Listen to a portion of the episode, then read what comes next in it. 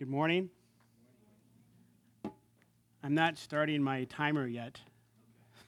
Go ahead and take your Bibles and turn to Second Thessalonians chapter one, verses eleven to twelve. Uh, I won't read the text. Brother Mike read the text already. Mike, right? Yes. I will pray, but before I pray, just a few things. My wife and I and children give you greetings from Puyallup, Washington. The church, Pilgrim Bible Church, is in Steilacoom, which is by the Sound, but we live about twenty miles away in a small city called Puyallup.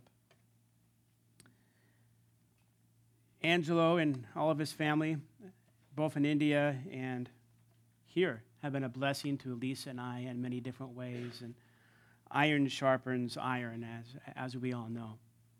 Uh, Angelo has always been uh, honest with me and sincere and a Christ-centered, loyal friend. So I praise the Lord for him. Let me pray, and then we'll get into the text.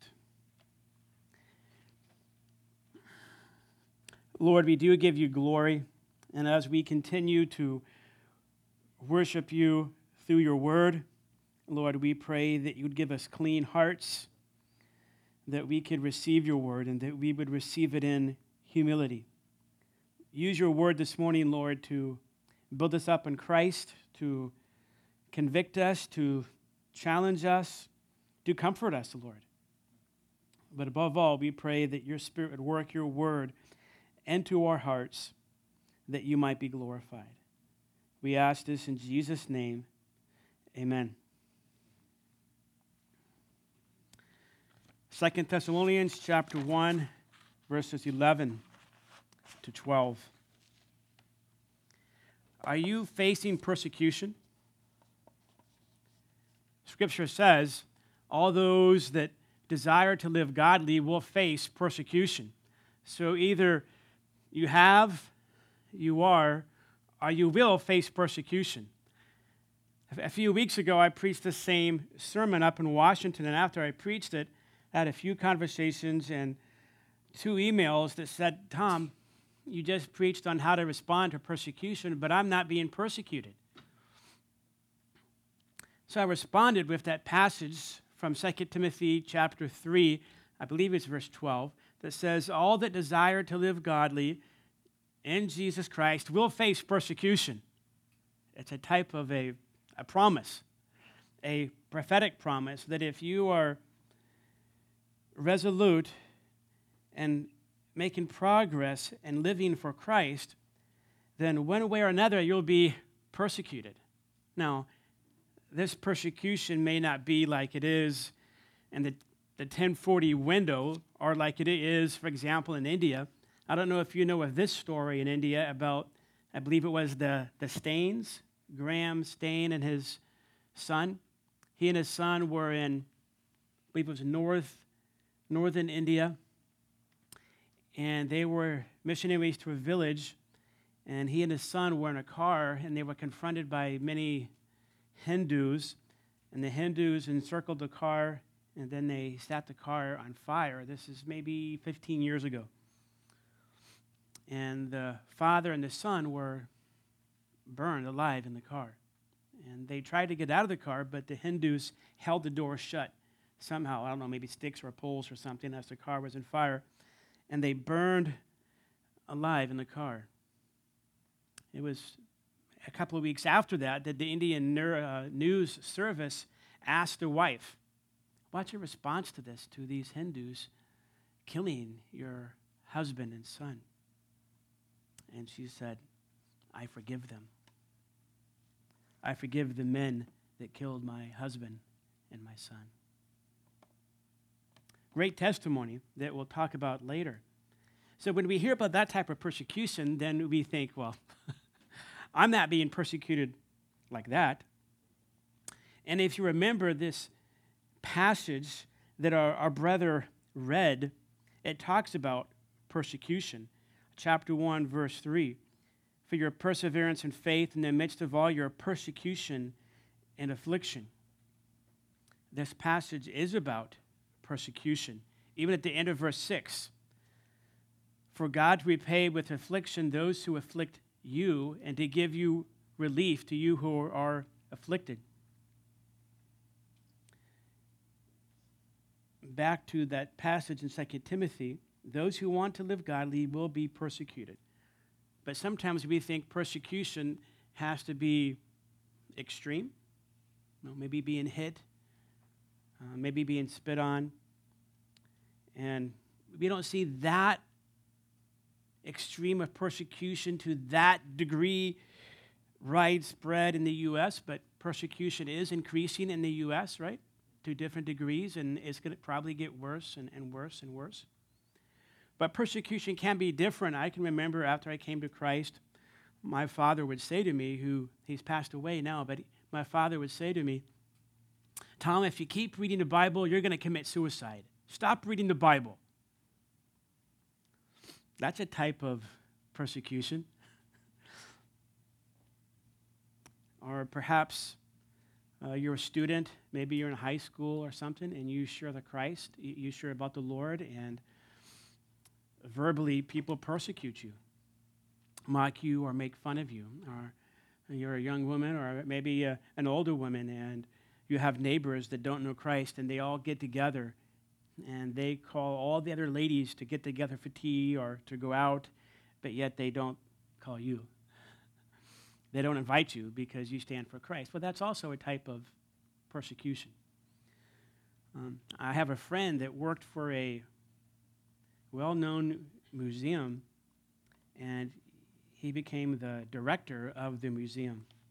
And at different times and places, he would, not in a rude way, but in an appropriate way, he would share Christ. And he went on vacation. When he came back, there was a woman that wanted his job, especially because she was more liberal and he was a believer, and long story, but he ended up getting fired from his job. That was a type of persecution for Christ. So I say all this to say that when we look at this passage, verses one through eleven, is about that these beloved believers in Thessalonica are, are being persecuted. One of the ways that the Lord deals with them to give them comfort is that one day, you can look at verses seven through ten, that Jesus will come back in glory and in power. And to all those that reject Christ and reject God, these persecutors, what will happen to them? What will the Lord do to them? He will send them to, to hell without Christ and without God forever. That is, persecution is unjust. Well, those that are unjustly persecute, they will be held accountable. They will receive justice forever and forever in hell, away from God and his power. That's verses eight and nine. And then after that, you have this passage that we'll be looking at, verses eleven to twelve. And so as we look at this passage then, this is the point that, the main point we want to take home. The way the Lord wants you to respond when you're persecuted is to make the right priorities. Just like this lady, Missus Staines, when her husband and son were tragically murdered and, and martyred, her response was, I forgive them. When people persecute us because of our faith in Christ, what is our response? I'm going to get them back. Or maybe in our heart we secretly long for something bad to happen to them. But this passage is going to direct us to God's priorities. This passage is Paul praying for them, for God to work in their life in a certain way. And so it shows us God's priorities for his people, especially in the midst of persecution. Let me just add this before we get in depth into verses eleven and twelve. Note that this passage really is about eschatology, right? Verses five through ten is about eschatology, about the Lord's return, and about hell and being away from God and his power, and the way that Scripture prioritizes eschatology is not primarily or even necessarily saying, well, is it is it pre-tribulation? Is it mid-tribulation? Is it post-tribulation? And how many toes of the statue are of the beast are in the water? But when you look at this passage, it's very practical. So the Spirit of God, through the Apostle Paul, is seeking to comfort this church, and he's talking to these saints who are being persecuted about what doctrine? Well, eschatology. But what about eschatology? Hell. Verses eight and nine.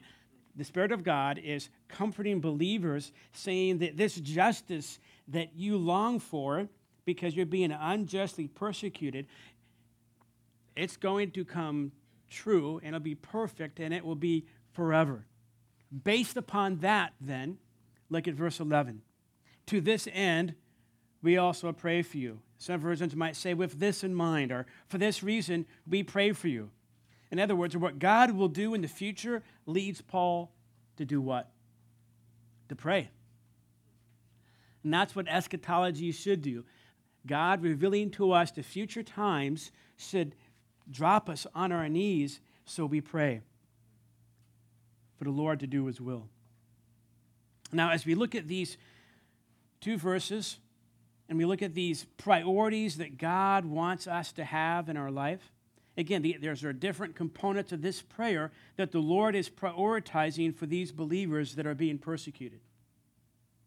And we find at least uh, four priorities in this passage that by God's grace we need to pursue and to see even in our own life.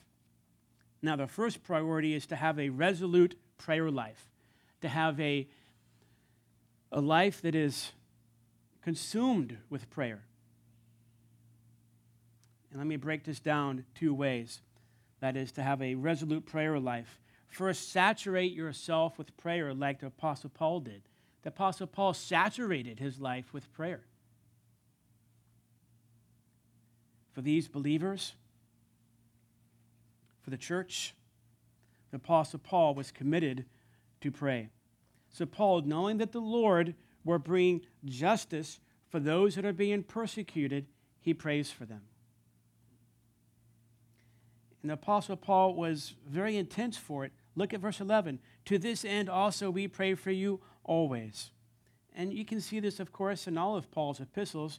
When he's praying, it's hard to it's hard not to find a place where Paul says, just I pray, but there's often with it, I'm praying constantly, I'm praying always. So Paul's response, again, to this revealed eschatology, to what God will do in the future, to the doctrine of justice and hell, what does Paul do? He prays. In fact, Paul labored and worked, perhaps in prayer more than in anything else. I remember one time, uh, my former pastor, one of my former pastors, these, who's known for uh, John MacArthur, these Japanese men came, pastors, and they talked for a while about preaching. And then they asked John, You spent, I think they asked him, how many hours a week do you spend in preparation? I believe he said close to forty. Almost twenty for each sermon. And then they asked him, how long do you spend in prayer? And I, I don't think John ever gave the answer. But for me, that convicts me, not that I have to pray in an even way with how much time I spend in preparation, but there is a meat of work that we need to have that's on our knees. And I think, just very briefly, you'll see this with even the Apostle Paul. First Thessalonians chapter one, verse two. I, I want us to notice how the Apostle Paul was so committed to prayer just by looking quickly at a survey of prayer and these two letters to the Thessalonians. First Thessalonians chapter one, verse two, we give thanks to God always for all of you, making mention of you in our prayers. Chapter two, verse thirteen, again, I'm in First Thessalonians. For this, chapter two, verse thirteen, for this reason we also constantly thank God that when you received the word of God, which you've heard from us, you accepted it not as the word of men, but for what it really is, the word of God. Verse thirteen, he says he's constantly thanking God. There is this explicit prayer, but also this, this attitude of prayer, this attitude of giving thanks that's throughout his, his epistles. Even the Thessalonians, chapter three, verses nine to thirteen, you also see more prayer from the Apostle Paul.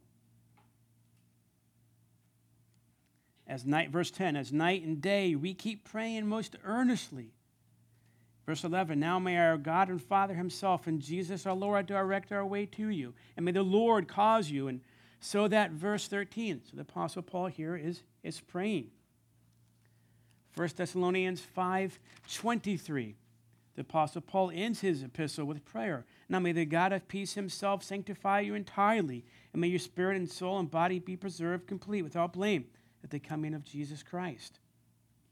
The Apostle Paul is constantly praying, even in this epistle. Uh, verse twenty-five of First Thessalonians chapter five, brethren, pray for us. The Apostle Paul is an apostle that, according to Second Corinthians, that he went to heaven and experienced the glories of heaven for a very brief time. What a great apostle. But yet, as great even as an apostle and as a preacher he was, perhaps he was even greater at prayer.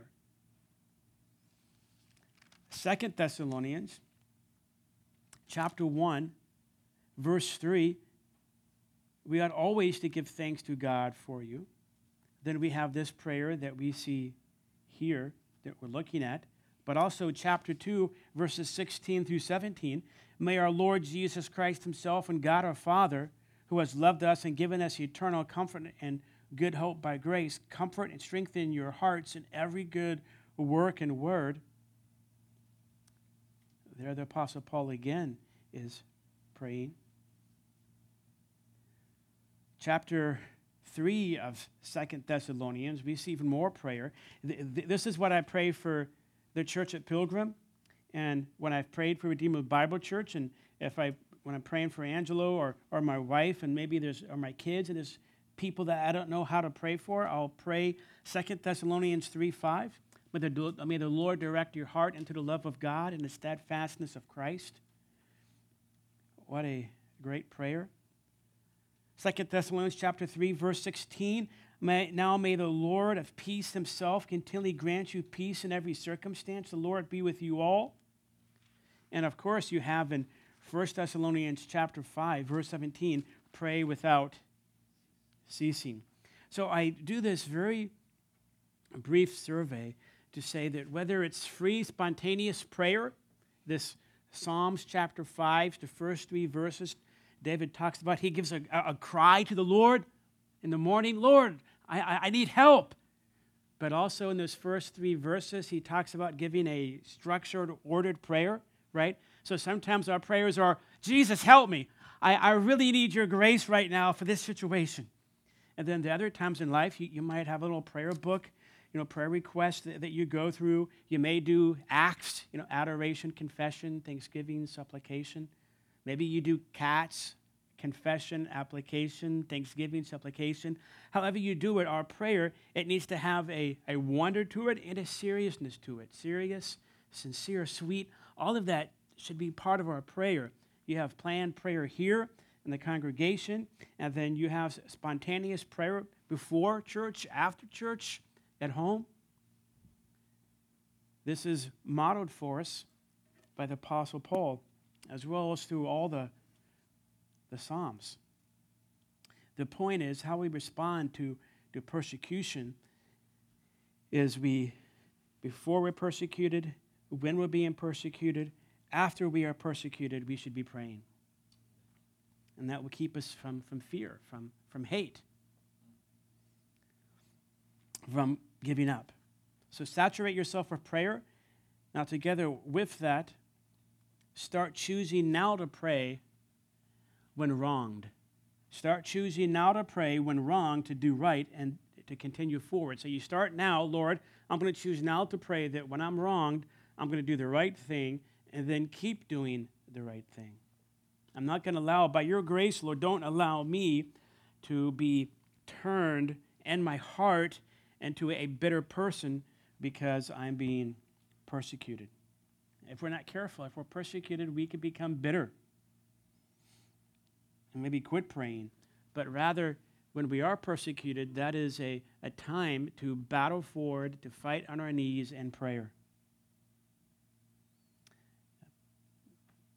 All of you, I think, here know Hebrews four sixteen. Let us therefore approach the throne of grace that we may find grace and mercy and help in the time of need. We find that in prayer. Before persecution, during persecution, after persecution, we must be at the throne of grace asking, Lord, give me your perfect grace during this time, Lord. I need you. And Second Corinthians nine eight can happen. God is able to make all grace abound to you, that you always have sufficiency of grace for every good deed. And it's prayer that is that sovereign ordained means of God pouring out his grace upon you.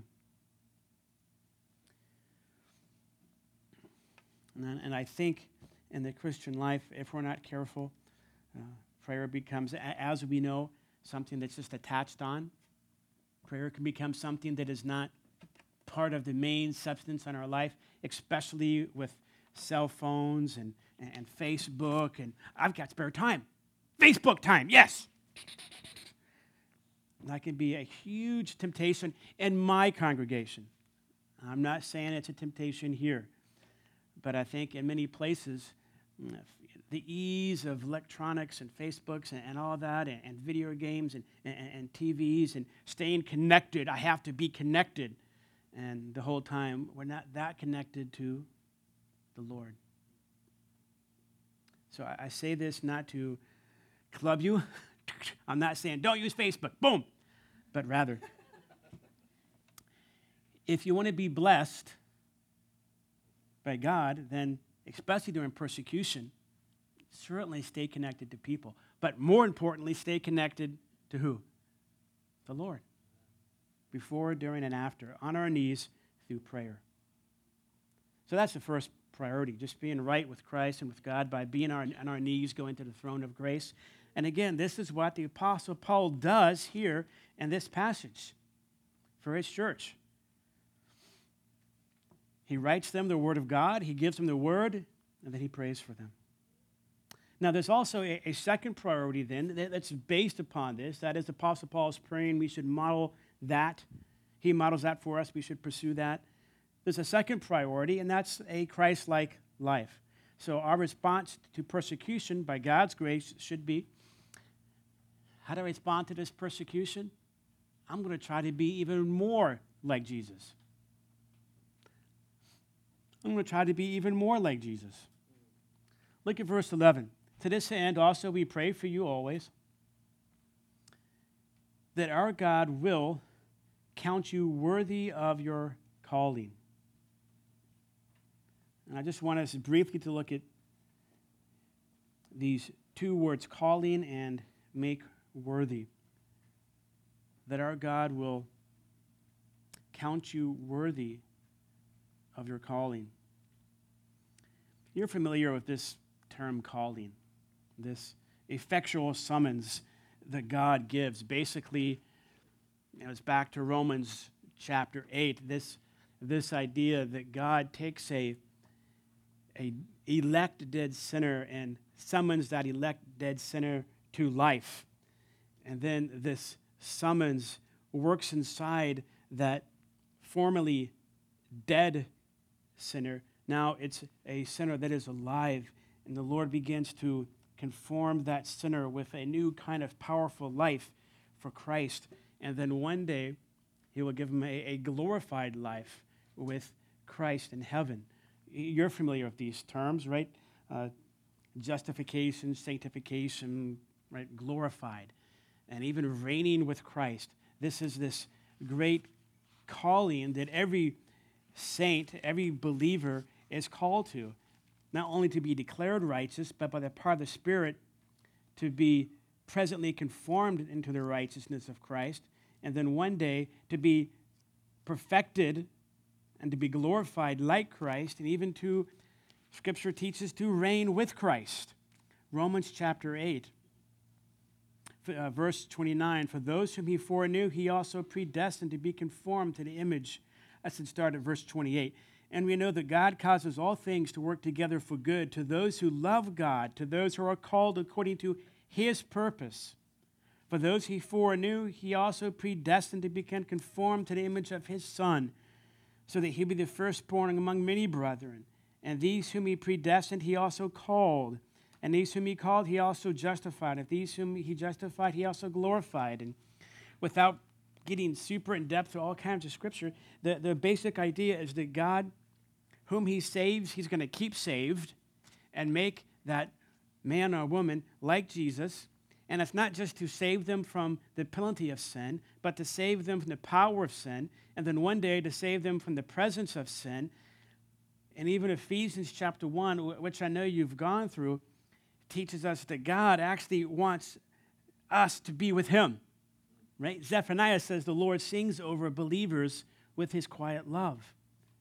So there is an effectual summons of the Trinity by which God secures those that he sets his love on. He secures them not just to be free from the penalty, not just free from the power of sin, but one day from the presence of sin. And even Revelation chapters two and three tells us to reign with Christ forever and ever and ever. And all of that can be part of this idea of your calling. Your calling. So God is calling you, believer, to experience that Ephesians two seven, in order that this the riches, the grace of his kindness you might experience from age to age. That's ultimately this glorious calling. Or you can think of it this way, believer, your your destiny is to be so mind-boggling rich that Bill Gates and Mark Zuckerberg will look at your riches in heaven and they'll fall down on the ground and start kicking their legs and pounding their fists because they are actually dirt poor. They're dirt poor compared to the glorious destiny that every believer has in Jesus. And this is what God is, has and is and will work for you. And so this is what Paul is getting at, to count you worthy of this great destiny that he has planned for you, that he's even working out right now for you. But he says in verse eleven that God would count you worthy. There, there is no word count there in the Greek, in the Greek or, or make you. It's just that God would worthy you. that God would worthy you of your calling. What is this idea of worthy? Well, again, I, I think you're familiar with this idea. You have it in Philippians one twenty-seven, that we would, God prays, I'm sorry, this uh, Apostle Paul writes that the Philippians would walk worthy of their citizenship that they have in Christ. Or Ephesians chapter four, verse one, therefore walk worthy of your calling. So I used to tell my congregation this.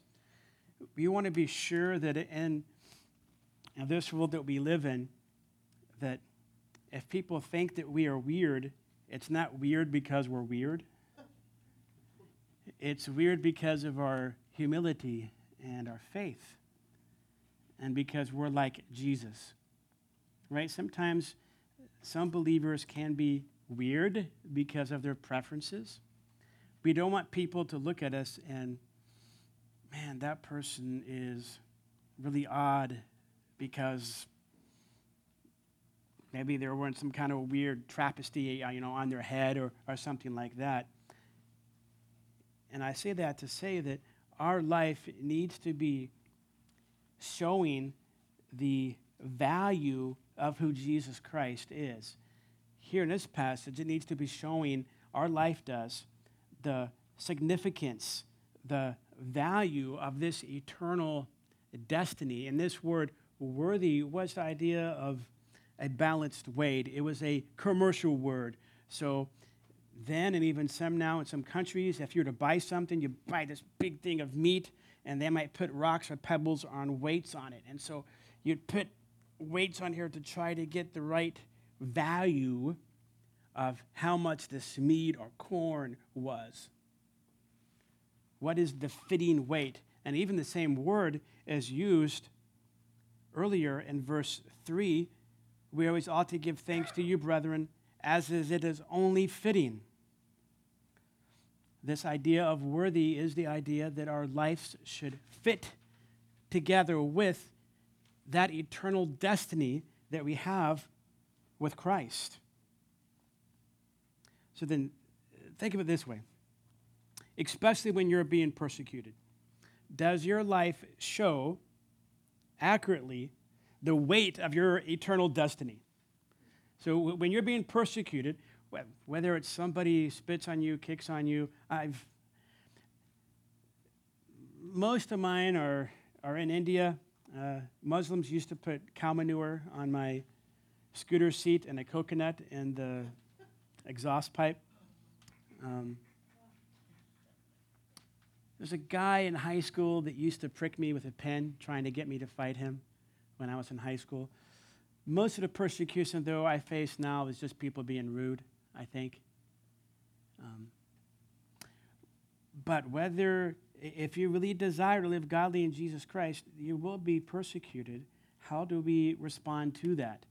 Here, the Apostle Paul is praying that God would work in their life in such a way that how they would respond would show to the world what I have in Christ and God in heaven. That culture, that civilization, that world that is to come is has much, much, much, much, much, much, much, much more value than my life now. And so our response to persecution will show really what do we think about Jesus? What do we think about the next world that is to come? Do we think that we are citizens of this world, of this, this kingdom? Oh, thank you. And I, I haven't talked to Angelo about this. We have to be careful because there can be a response, and I, I don't know any of you except for Angelo. There can be a response based upon who is the president, okay? So Republican, uh, Libertarian, Trump, um, Obama, um, maybe maybe Trump would be uh, impeached, and then it'll be Pence, and maybe Christians then are more happy. But there is a, a truth in Scripture that it shouldn't matter even if Ronald Reagan resurrected from the dead. Your joy in Christ is the same because our leader, our ultimate leader, is one that has never sinned and is all glorious and is perfect, and that's Jesus Christ.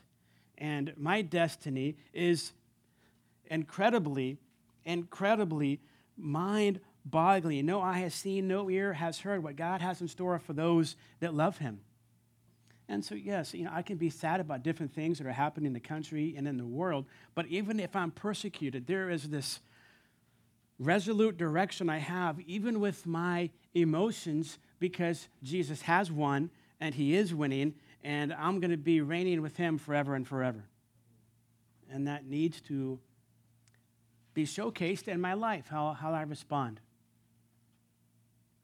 Well, there's also a, a third priority that we see here in this passage, a third priority.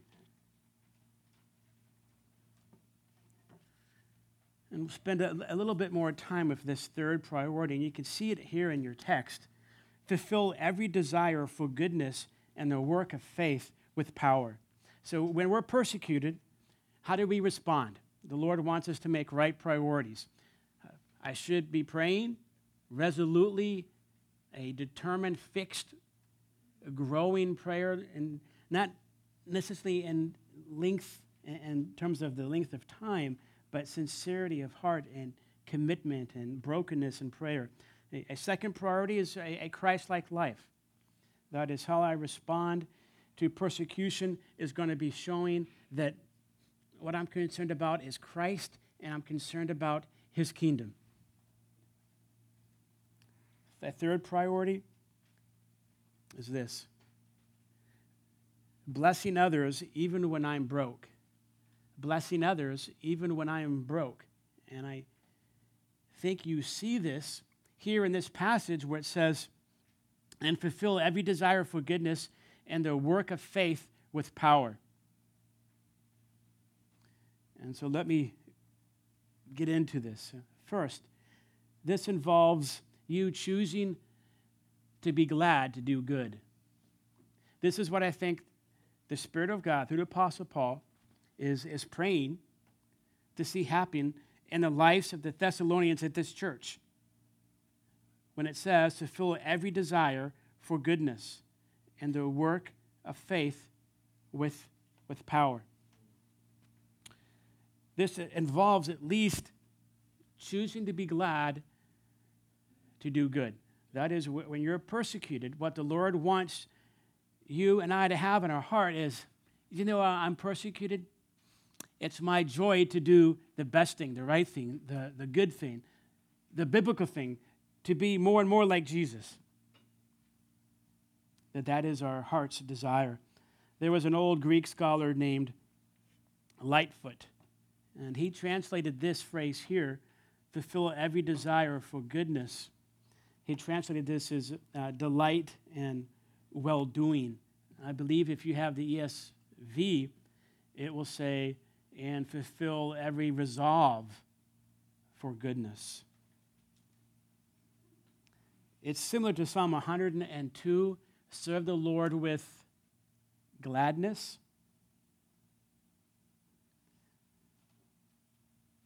That's what the Apostle Paul here is praying for, that I would really want to choose to do good. Now, the question is, what is good? Maybe it was my own sinfulness, but the way that I used to understand this passage here,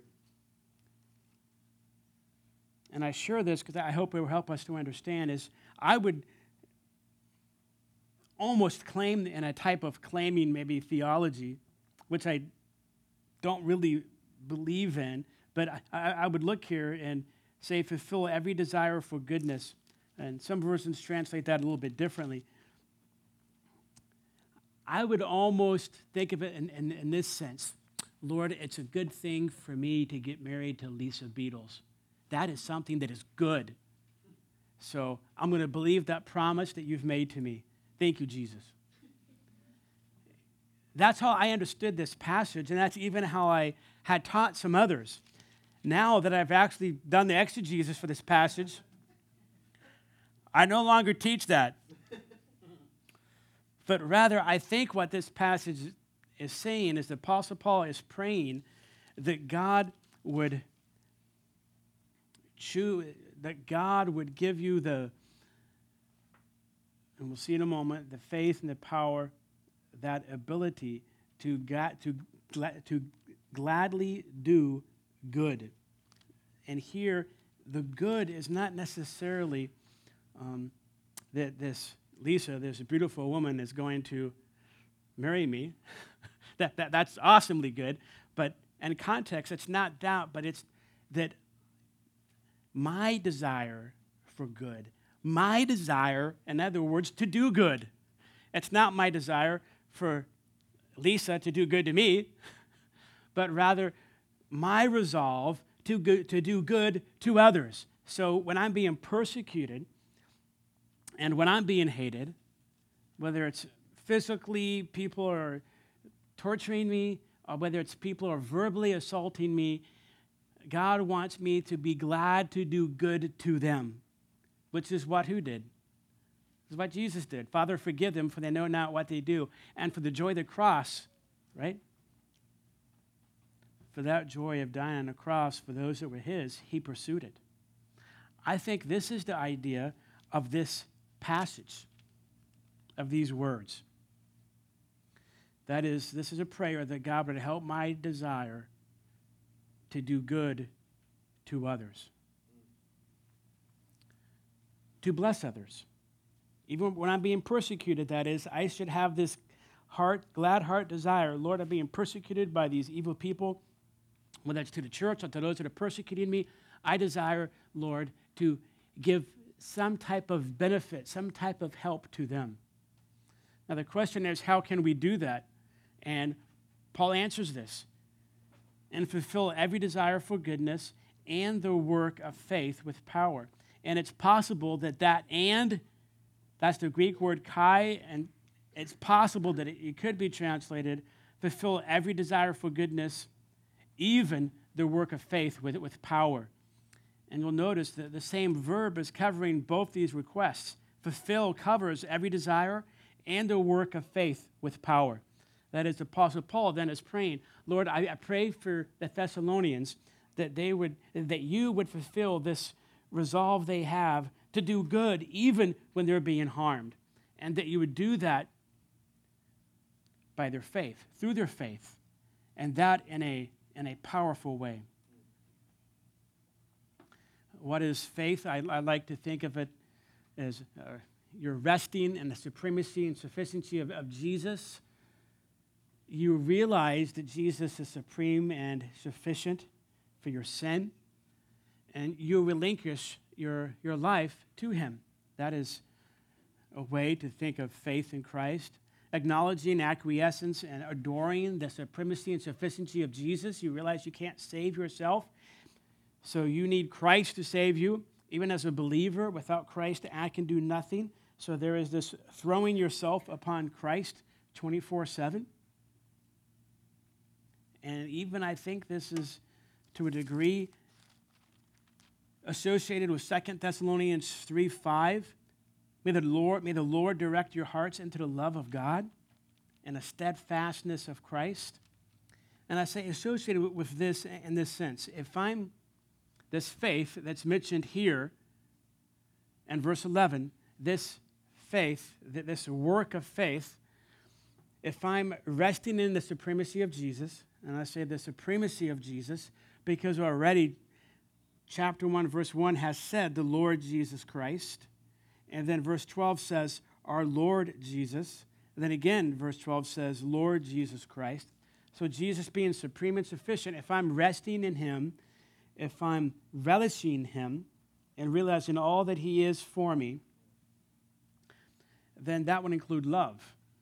That is, I'm trusting God to love me through Christ, the whole Trinity, really, more than any person could ever love me.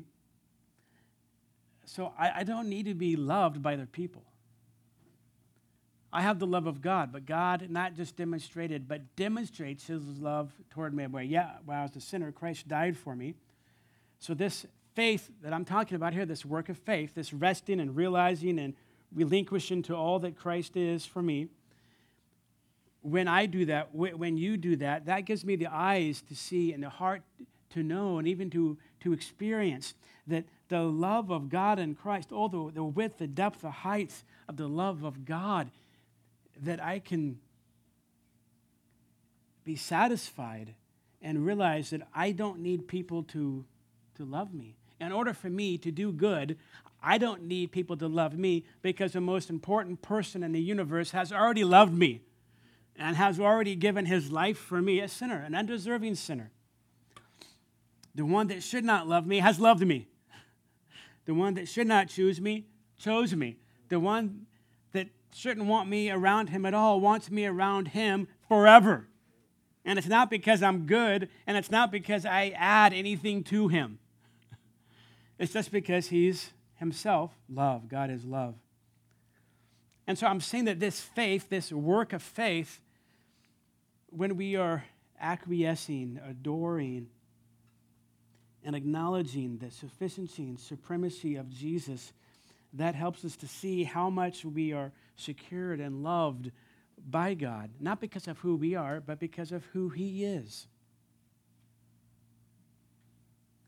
And it's this faith, then, that breeds this work that it talks about. And, and Paul talks about their hope and faith and their love in, in each letter. Even in First Thessalonians, in First Thessalonians chapter one, he talks about their work of faith. Verse three, constantly burn in mind your work of faith and labor of love and steadfastness of hope.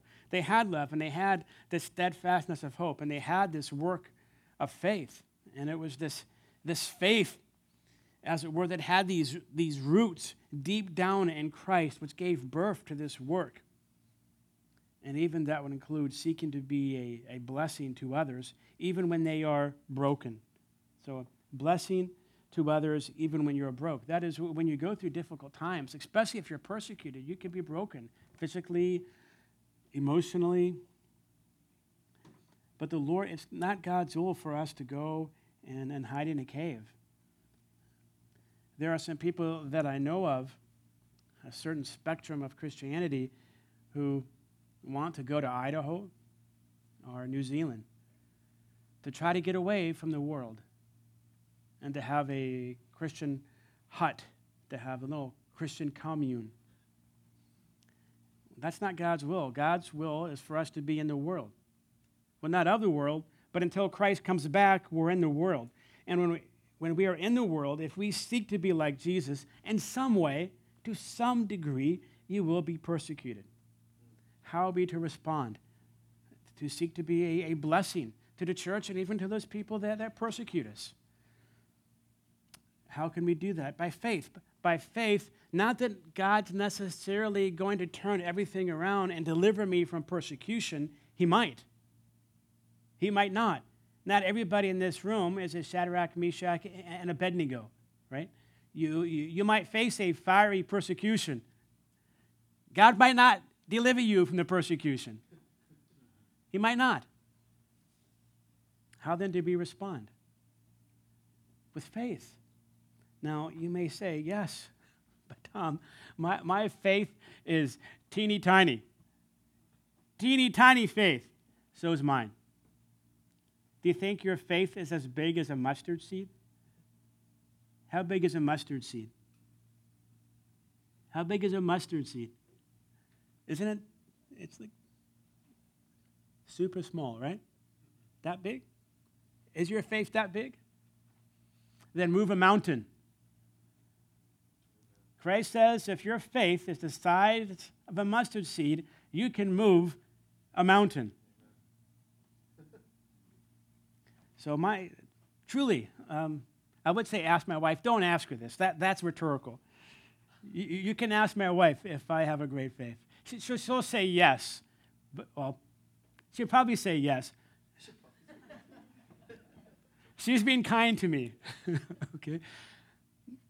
But I would say, you know, probably all of us have teeny faith. But that teeny faith, we can trust that God will give us all the love that we need from Him to move on. Even the Apostle Paul said in Second Corinthians three five, I'm not sufficient in and of myself. My sufficiency is of God. So, in this life, we are all broken. You know Second Corinthians four, we're cracked clay pots. And so we are, Lord, I'm not sufficient for this. I, I, I, I'm like Jonah. I don't really want to even see these people saved. Lord, Lord, forgive me. Empower me with your Spirit. Move me by your word, Lord, to, to, to love these people. So even when I'm broken, I can be a blessing.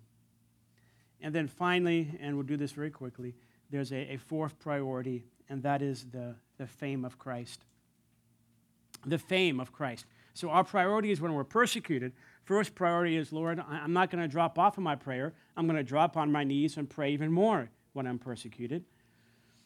And then secondly, Lord, this persecution is not going to have me be bitter, but rather when I'm persecuted, I'm going to battle to be even more Christ-like. And the idea of worthy here is not that God is going to make me, by how I live, worthy in terms of merit to merit heaven, but rather, as, I, as I'm persecuted, I'm going to respond with prayer and by God, by His grace, submit to Him. So this persecution isn't going to drive me away from Christ. It's going to make me more like Jesus. So the exact opposite of what Satan wanted is going to happen by God's grace. And the third priority is to seek to be a blessing even when I'm broken, because my hope, my hope is not even in my own physical health. My hope is My ultimate hope is not in my family or my friends or my church. My hope is not in my pastor. My hope is in one person, Jesus. And so even when everybody else, and even when I'm broken, I can still be a blessing. I can still choose to do good and, to, and to, to be glad to do it. And then fourthly, the fame of Christ is the priority. Verse twelve, that the name of our Lord Jesus Christ would be glorified in you and you in him.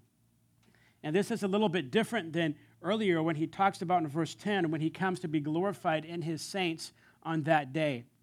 Here, what's emphasized is the name. And the name has the idea of the, the reputation of the Lord Jesus Christ will be glorified in me. There, there was one pastor that talked about this idea of glorification of Christ. And it's not the idea of a microscope, that you take something that is small and you have to use this electronic microscope to, to look at this small thing and make it large. But rather the glory of Christ is like the that star Betelgeuse. Have you heard of the star Betelgeuse? Anybody? The star Betelgeuse. No, it's, I don't know how many light years away. Millions of light years away. I have no idea, actually. But you could take, I think it is, Five, at least five thousand of our suns and put them inside the star Betelgeuse. That's really big. But yet, if you were to go out now, let's say it becomes night and you go out and you were to look up into the sky, you couldn't see it. You would have to use a telescope. But it's one of the biggest things there is that exists in this known universe. A telescope takes what is really, really, really, really huge and helps us to see it for what it really is. In the same way then, verse twelve is saying that our priority in persecution should be to live in a certain way so that people see how large, how glorious, how big Jesus is. Uh, Leon Morris, a commentator, wrote this, quote, "The Thessalonians will be such a bright and shining testimony to the reality of their salvation that the Savior will be seen to be the wonderful being he really is." And then in that, we will be glorified in him. That is, people will see the wonderful things that the Lord has done, even in our own life. Is that your priority, the, the fame of Jesus? That Jesus would be exalted and, and lifted up and magnified.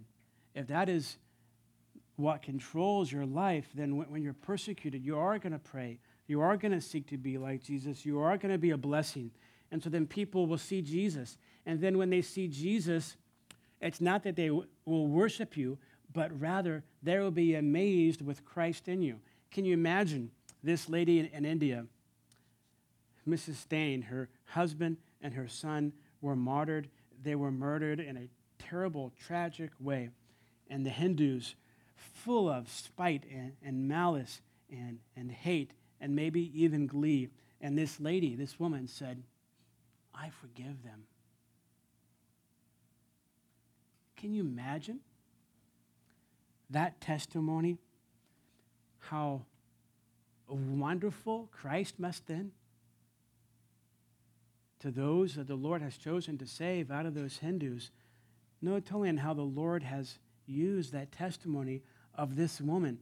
And in that glorification of Christ, they see Christ in her. And she looks amazing. What kind of person is this that would forgive such a horrible thing? And Christ was exalted. This passage then gives us four priorities that we need to seek when we're persecuted. Again, the question then is, however, are you being persecuted? Again, it's not a that somebody's kicking you. It's not that somebody is seeking to kill you. But have you ever been persecuted? Ever? The Bible says if you want to live godly for Jesus, if that's your desire, then there, there'll be some type of persecution. We don't seek to be persecuted. We don't want that. We want to please Jesus. And to please Jesus, we seek to have these kind of right priorities. And when we have these right priorities, Jesus is exalted and lifted up to be the wonderful Savior and Lord he really is. Father, we thank you for your word. We pray for those that are here that might not know Christ, Lord. We pray that you draw them to yourself. We thank you for your life. We thank you for your full atonement on the cross. We thank you for your resurrection. Lord, we thank you that now you even lead to intercede for us. Lord, we don't seek persecution. We want to be like Jesus. We want to be like you, and pray that when we're like you, we would be a blessing even if we're broken, Lord. We praise you and give you glory in Jesus' name. Amen.